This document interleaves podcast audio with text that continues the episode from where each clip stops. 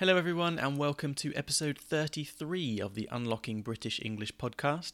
My name is Shane, and in today's episode, I'm going to talk a little bit about the football and football in the UK specifically.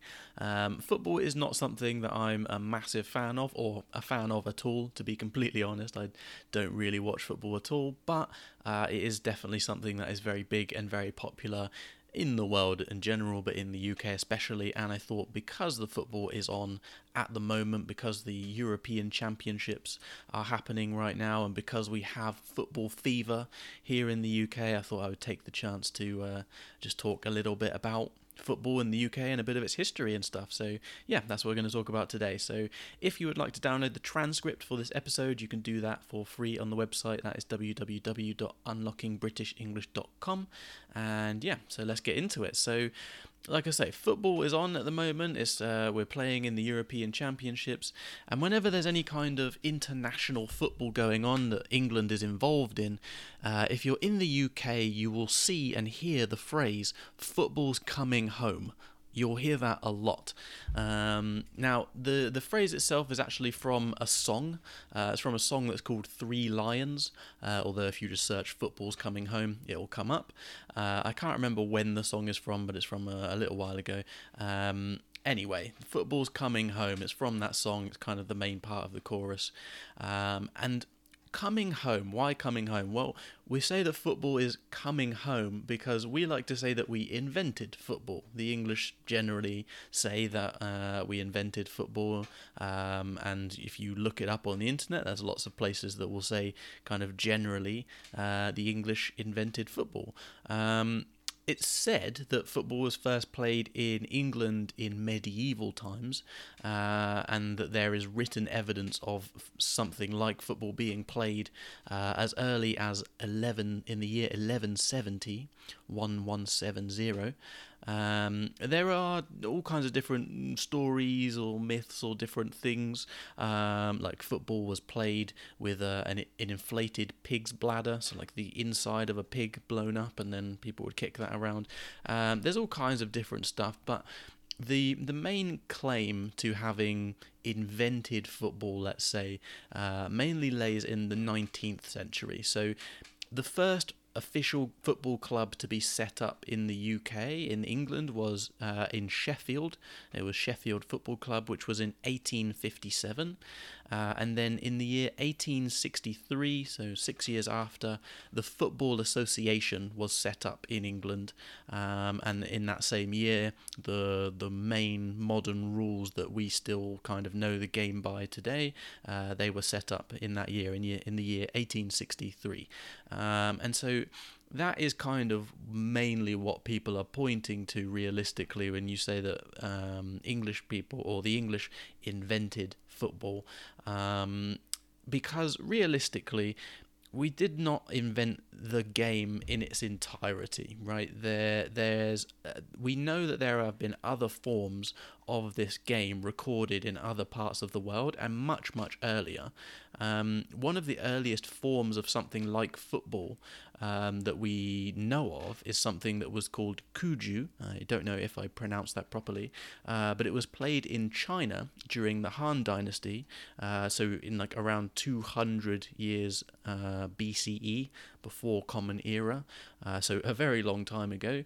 Um, also, in ancient Greece, there's evidence of a game being played that was called Episkyros. Again, don't know how well I pronounced that, but um, yeah, there were there were versions of something like football, but there were all kinds of different um, variations, let's say. Sometimes you could use your hands, oftentimes there was violence involved, different things. Um, and lots of these different games, even though they resemble something like football, they're often described to be kind of very chaotic and ultimately. Even though you'd have something like two teams and a ball, that's pretty much the the whole link, right? The the actual game itself didn't really, well, we think didn't really look uh, like what we think of as football today. Um, and so, you know, realistically, the English didn't, you know, invent football in its entirety. It's a very English thing to say. Um, but we are attributed to have um, created the modern version of the game, right? The game that we know uh, and think of today as football pretty much started here in the UK um, in sort of the mid 1800s, let's say. Uh, but again, there's lots of other versions of ball games in teams that have been played all around the world at various parts of history. So uh, it's hard to say exactly who started football and where. It's probably something that has multiple beginnings in different parts of the world. Um, anyway, the football in the UK started to gain most of its popularity, um, or the or it's it started to gain a lot more popularity in the early 1900s. Um, so at the end of the 1800s, sort of 1880s, let's say, uh, there were 28 teams, uh, and then by the year 1924, there were 88 official league teams. Um, and obviously, you know, football continued to grow. Um, it did see a little bit of a dip in popularity. There was a little bit of a dip in uh, attendance and general popularity of football uh, in the 70s and a little bit in the 80s, um, mainly due to kind of financial crisis, unemployment, um, but also partly due to the fact that there was uh, a growing rise of football hooliganism. Um, hooliganism, as in being a hooligan, which is to say causing trouble, fights, different stuff. So violence that was associated with football. You were having groups of people that were supporters of different teams uh, that had you know rivalries between these different teams, and they would uh, you know cause trouble and, and cause problems. And yeah, unfortunately, uh, there is a history of that as well. So there was a bit of a dip uh, in attendance during that time, but for the most part, football has just kind of got more and more popular uh, since its initial kind of official start here in in the UK. Um, and so the kind of modern UK football that we that we know now started basically sort of in 1991-92. Uh, that was when the the Premier League was formed.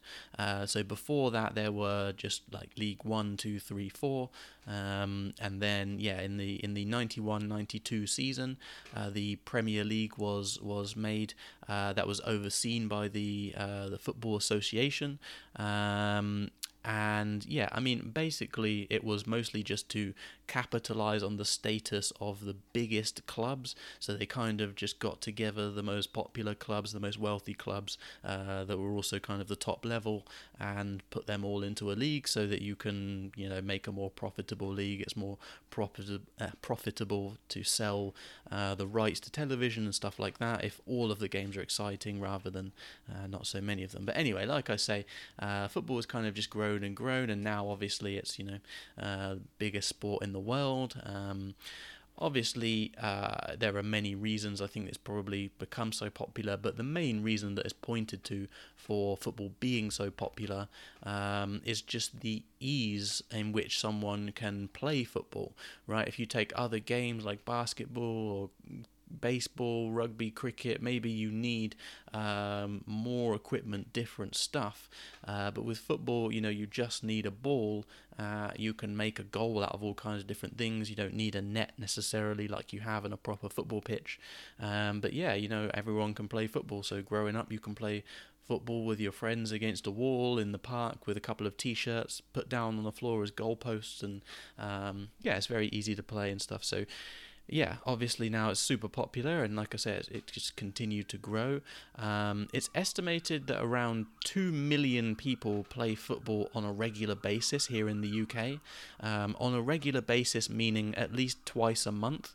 So around two people play football uh, on at least a monthly basis, um, which is obviously a lot of people. Um, but probably, well, to me at least, more surprisingly, uh, it's estimated that around 70% of the population of the UK will watch a football game at some point during the season. Uh, that's watch on television, not live in person. Um, but based on the data from the television companies like Sky and BBC and BT Sport and all this stuff, uh, it's around 70% of the population have watched a football game at some point during the season or will watch a game during the season, um, which obviously is a huge amount of people. So when I say that I don't really like football that much, that I'm not that interested, I am very, very clearly in the minority. Uh, that is not how most people think.